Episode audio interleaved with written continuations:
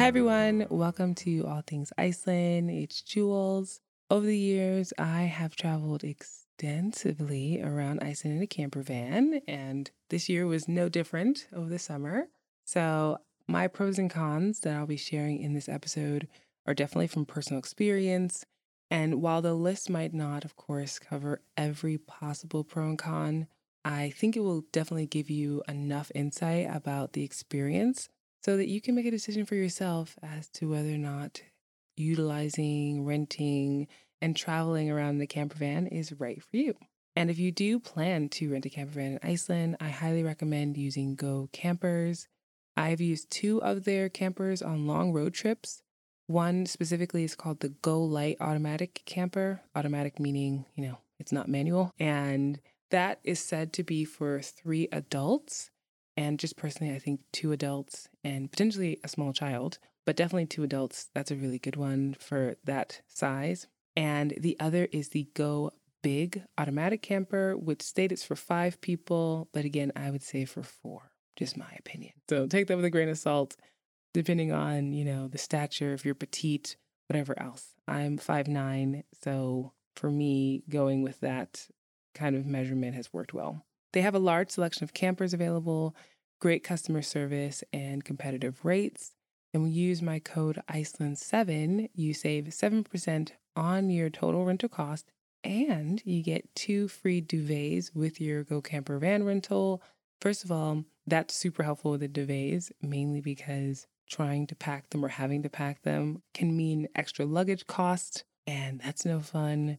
So, something to keep in mind that this code comes with something a little bit extra that's super helpful on your trip. And even if you're coming in summertime, it can get a little chilly then, so the duvet will come in handy. Starting off with the pros of renting a camper van in Iceland, the number one is saving money. Now, of course, depending on the time of the year that you're coming, that will make a huge difference. But still, even in summer, the height of summer, compared to the other choices, renting a camper van is way more cost effective than checking in, finding different either Airbnbs, guest houses, hotels, whatever it might be, where it's not on wheels, ends up being more expensive per night, ends up being more expensive overall because, of course, with a camper van, you have your accommodations, your kitchen, your ride, basically your vehicle, all wrapped up into one.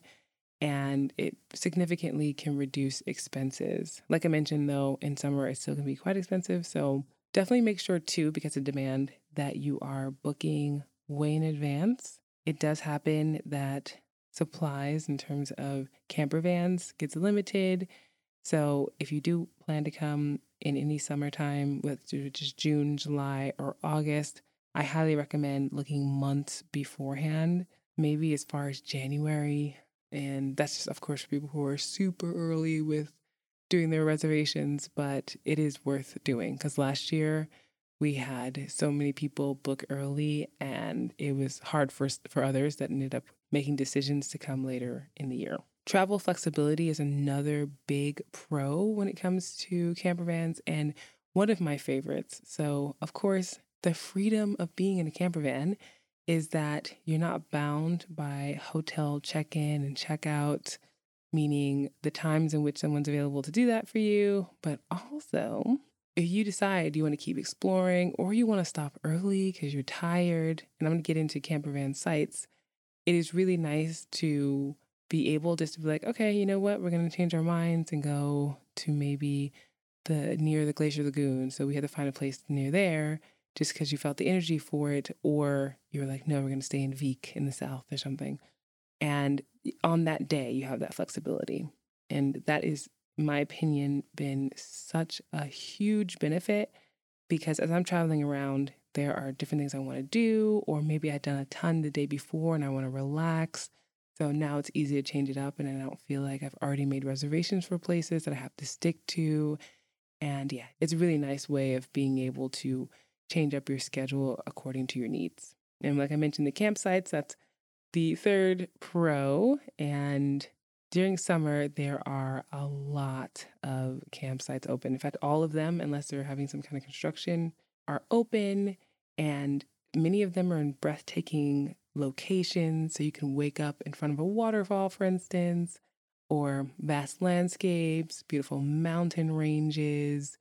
And it's a once in a lifetime experience for sure to go to some of the really beautiful Icelandic campsites. So it's a big pro that there's very many of them in summer. In winter, that becomes a little bit of a, of a con, not terribly, but there's there are winter campsites.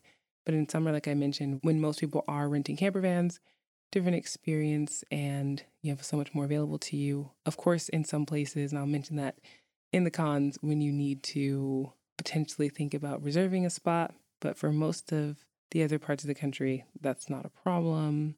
I have a couple of campsites that I'm going to share in my random fact of the episode because I was blown away. So I went to some campsites I had never been to before this past summer and oh my goodness, I was I was just like I'm definitely coming back. The fourth pro is a variety of camper vans, whether you're traveling solo, as a couple, family, with friends, there definitely are camper vans that can fit your needs in particular with Go Campers, they have 12 different versions from like basic models to luxurious ones to really big ones for a larger group of people. And what's lovely is that if you also want to go on F roads, they have those types of camper vans. Again, from basic models to ones that are a lot more luxury.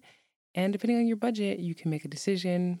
They also have camper vans that have sinks in them electric refrigerators, well, more like electric coolers that that serve kind of like a refrigerator, heaters. Oh my goodness. If there's anything I can tell you is unless you run really hot, definitely make sure you get a heater in your camper van. It's worth it because even in summer, the nights can get chilly and it can be hard to be able to keep warm enough.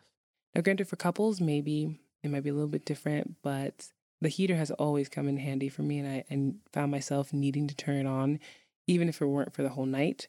And just to explain that a little bit about the heaters, they are charging while you're driving. So, two hours, I think, of driving will get you eight hours of heater usage, at least that amount. So, just know that it doesn't take much in order for the heater to be able to last the whole evening or whole night in which you are sleeping. And I've never had any issues with like things catching fire or whatever. Of course, I've kept things away from it. But yeah, those variety of camper vans are great for every budget and potential need. Number five has to do with the amount of places that you can explore with your camper van. Like I mentioned, there are ones that can go into the highlands, so on F roads, but around the ring road of Iceland, which is this one road that goes around the whole country, you can end up enjoying so many places without having ever going into the highlands, and camper vans can go there. So just because it's a gravel road and it's a little bit rougher, that just means that you'll probably have to go slower sometimes on the road, but that's totally fine.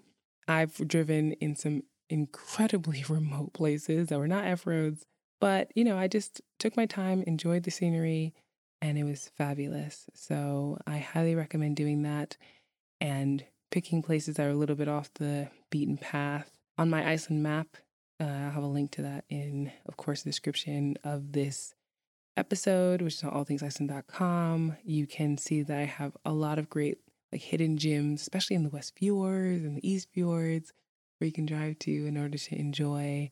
And it's lovely that in the camper van, let's just say you're going out to these long, you know, distances, then maybe if you need to take a nap or something because you're driven a lot that day, it's possible to do that. Whereas if you were just in a regular car, it's like a different feeling. Or if you want to have like a little picnic by, you know, this area where it's safe to pull off by the ocean side or by the lake, things of that nature. It just provides a very different experience. The sixth pro has to do with what comes with your camper van. So, what's lovely is that there's cooking facilities, bedding. Of course, there are um, other aspects depending on the van that you have. So, like I'd mentioned, one with a heater. So, a good example would be the Go Lite camper. That one has a heater, a sink, and the sink is fed by water in this huge jug that's in the van. You could fill that up at campsites. Also, it has the electric refrigerator, or sorry, electric cooler. I keep saying refrigerator, it's just easy to come to my mind. It also has a USB port where you can charge your like phone or watch or whatever it is that needs to be charged via USB, maybe something for your camera. And not all the vans have that. And that same port charges along with the heater when you're driving. So you'll have more than enough energy saved up, electricity, in order to utilize that. And it will stay on all night in terms of charging. Used it multiple times on my trip. So those types of things. And when it comes to cooking, you might be curious about that. It feels, you know, kind of like your basic kitchen. There's spatulas and spoons, uh, any kind of dinnerware, plates, cups, bowls. There's pots and pans. There's also dishcloths, soap, sponges, a brush to wash things in terms of your dishes. There's a stove top, a portable stove top that comes with each of the van that is powered by a little gas can that you can get at the store. Most people don't use all their gas when they're out camper vanning, so you end up, you know, having one that you inherit from the person before you. And it is fun to use those because I grew up, well, for me anyway, I grew up in New York City and we had a gas stove growing up in Iceland. The all of the stoves here are electric. So, you know, it's not as fun. It's great that it heats up fast and stuff, but it is really fun in my opinion, to use a flame. So it's just one of those that I personally found to be exciting to have. But yeah, you have that. And then bottle opener, just thinking of like the other things I remember, can opener, and these other aspects that you don't have to think about bringing because they're already in the van. Just very convenient. On to the cons of renting a camper van in Iceland. The first I'm going to talk about is Icelandic campsites. So, yes, it's a pro and it's a con. And like I'd mentioned, there are many sites in the country. However, not all of them are created equal. Some might be crowded, especially during peak tourist season. And we're talking about in the south of Iceland in particular. And some may lack essential facilities. So there's a website called Tjalda and I will definitely have a link to that in the description, allthingsiceland.com for this episode. But Tjalda, just in case, is spelled T as in Tom, J A L D as in dog, A dot I S. And you can go onto that website and actually search different campsites and see what facilities they have because some of them don't have showers. Some of them, you know, they might be super basic then there are others that are beautiful. They have like a volleyball court. There's literally one that has a um, sand volleyball court. I was blown away by it. Or they're in like really beautiful locations and they have multiple showers and swimming pools next door or whatever. And it uh, does happen though in many of these towns because most towns in Iceland, if not all of them, have a swimming pool. So if a facility, a camping facility does not have showers, either they will give you a ticket for the pool, or they'll give you like a discounted rate to go to the pool to be able to shower. Uh, others will have kitchens that are smaller or bigger. So, what I'm getting at is that these campsites are owned privately. So, there isn't like a regulated, this is what you're going to get for the price that you pay. Whereas, like with hotels and things, there's usually an idea of like if it's a three star or a two star, like the amenities that you get for campsites in Iceland, it doesn't work that way. You could pay the same price for two different campsites and have very different experiences in terms of what's available to you. So just check the lists. And then if something's really important, like having a shower every night that's available at the campsite or uh, having areas for like using an indoor kitchen if you're getting tired of being able to cook out of your, like your van or the weather's not that great and you would have to cook you know, outside, having a washing machine or dryer. Some campsites have that too. So other things, you know, that would definitely make a difference for your trip in terms of comfortability. And that website that I mentioned, which is totally free, it's very helpful for being able to sort that. The second con, in my opinion, that is having to use the bathroom at night. So these camper vans don't come with toilets. These are not RVs. And it can happen that you wake up in the middle of the night and need, need to use the bathroom. I am one of those people that does that. I wish I wasn't. I wish that I, you know, even if I try not to drink water before anywhere before bedtime, I still seem to wake up at like three o'clock in the morning and need to go use it. So that has been challenging even in the summer when, of course, it's technically warmer in Iceland, but it's a little chillier when you open up the camper van door and the cold air hits you, especially if you're using the heater. I mean, it's not horrible. It's just not my preference. And I've many times, you know, pulled on my clothes, jumped out of the van, and ran to go use the toilet in kind of my sleepiness. Definitely an invigorating experience. The third con has to do with extra camper van cost, in particular when it comes to the insurance or you know costs like that. There's not a ton of extra costs, but usually the insurance is the one that most people find themselves feeling like, okay, do I absolutely need this? And what I would say is when it comes to sand and ash, unless you have some other coverage for that, because it is quite unique to Iceland, it is worth doing it if you're going to be traveling around the country because we do get windstorms in the summertime in any time of the year. And so it could end up that the van gets pretty damaged by black sand scraping up against it from the wind and having then to be responsible for that once the van is you know brought back is a problem it's not doesn't have to be terrible, but it's not great for sure. Number four is the Icelandic weather. Now, while the Icelandic weather can be gorgeous, that is typically not what's expected. so manage your expectations and please be aware that Iceland's weather is notorious for being unpredictable.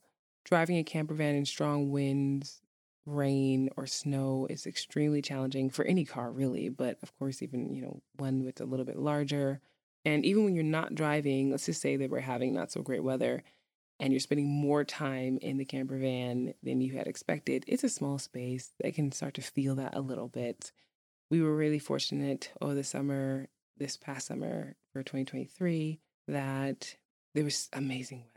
So you know, I ended up not spending so much time in the camper van unless I was sleeping.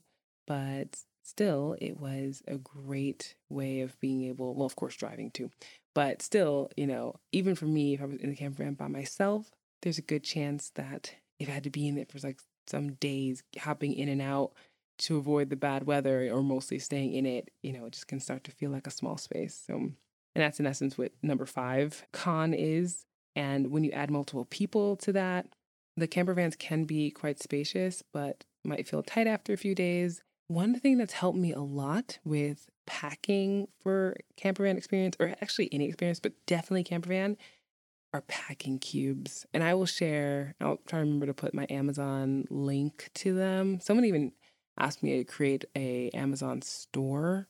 Uh, that's something I've been considering. So I will definitely look into that just for individuals who want to find it easy to go directly to the things that I sometimes recommend, whether it's in my free packing checklist or not there are some things for sure that I have been of great use, and packing cubes is a game changer. If you don't use them, I would say give it a try. It's worth it. And the reason being for that is that you can organize things so well. So, for instance, I have like my underwear in, you know, one packing cube, and then my socks another one, and my shirts in one, and then my pants another. So I can easily just grab the cube, grab what I want out of there instead of having a bunch of clothes that initially were really well packed, but now are uh, jumbled up in my bag because of, I don't know, just searching for things and things getting all over the place.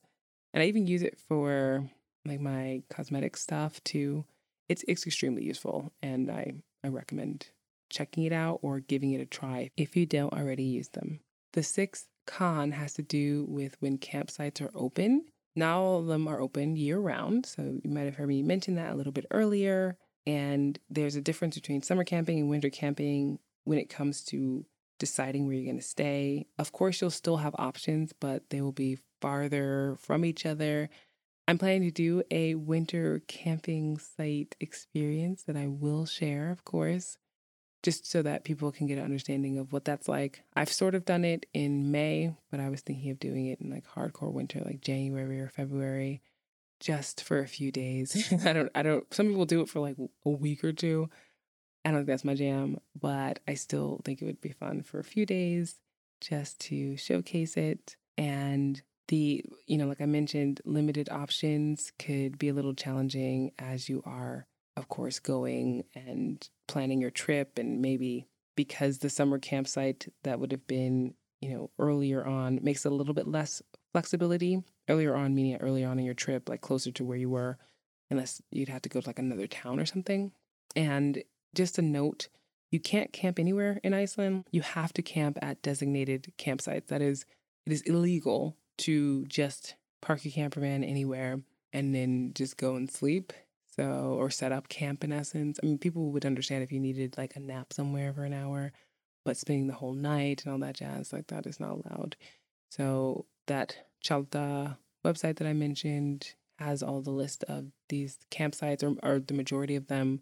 Some people have other ones that they haven't put on that website that are just like their farm or something. So, you know, it's possible to find others through Google. I'm just giving you a database that has a lot more of them. Before I move on to the random fact of the episode, just a reminder to utilize my code Iceland7 if you're planning to rent a camper van in Iceland, and that's with Go Campers. And along with that 7% that you'll save, you also get two free duvets and a lovely experience being in a camper van in Iceland. Random fact of the episode. So, my favorite campsite in Iceland is called Heydalur in the West Fjords. It's amazing.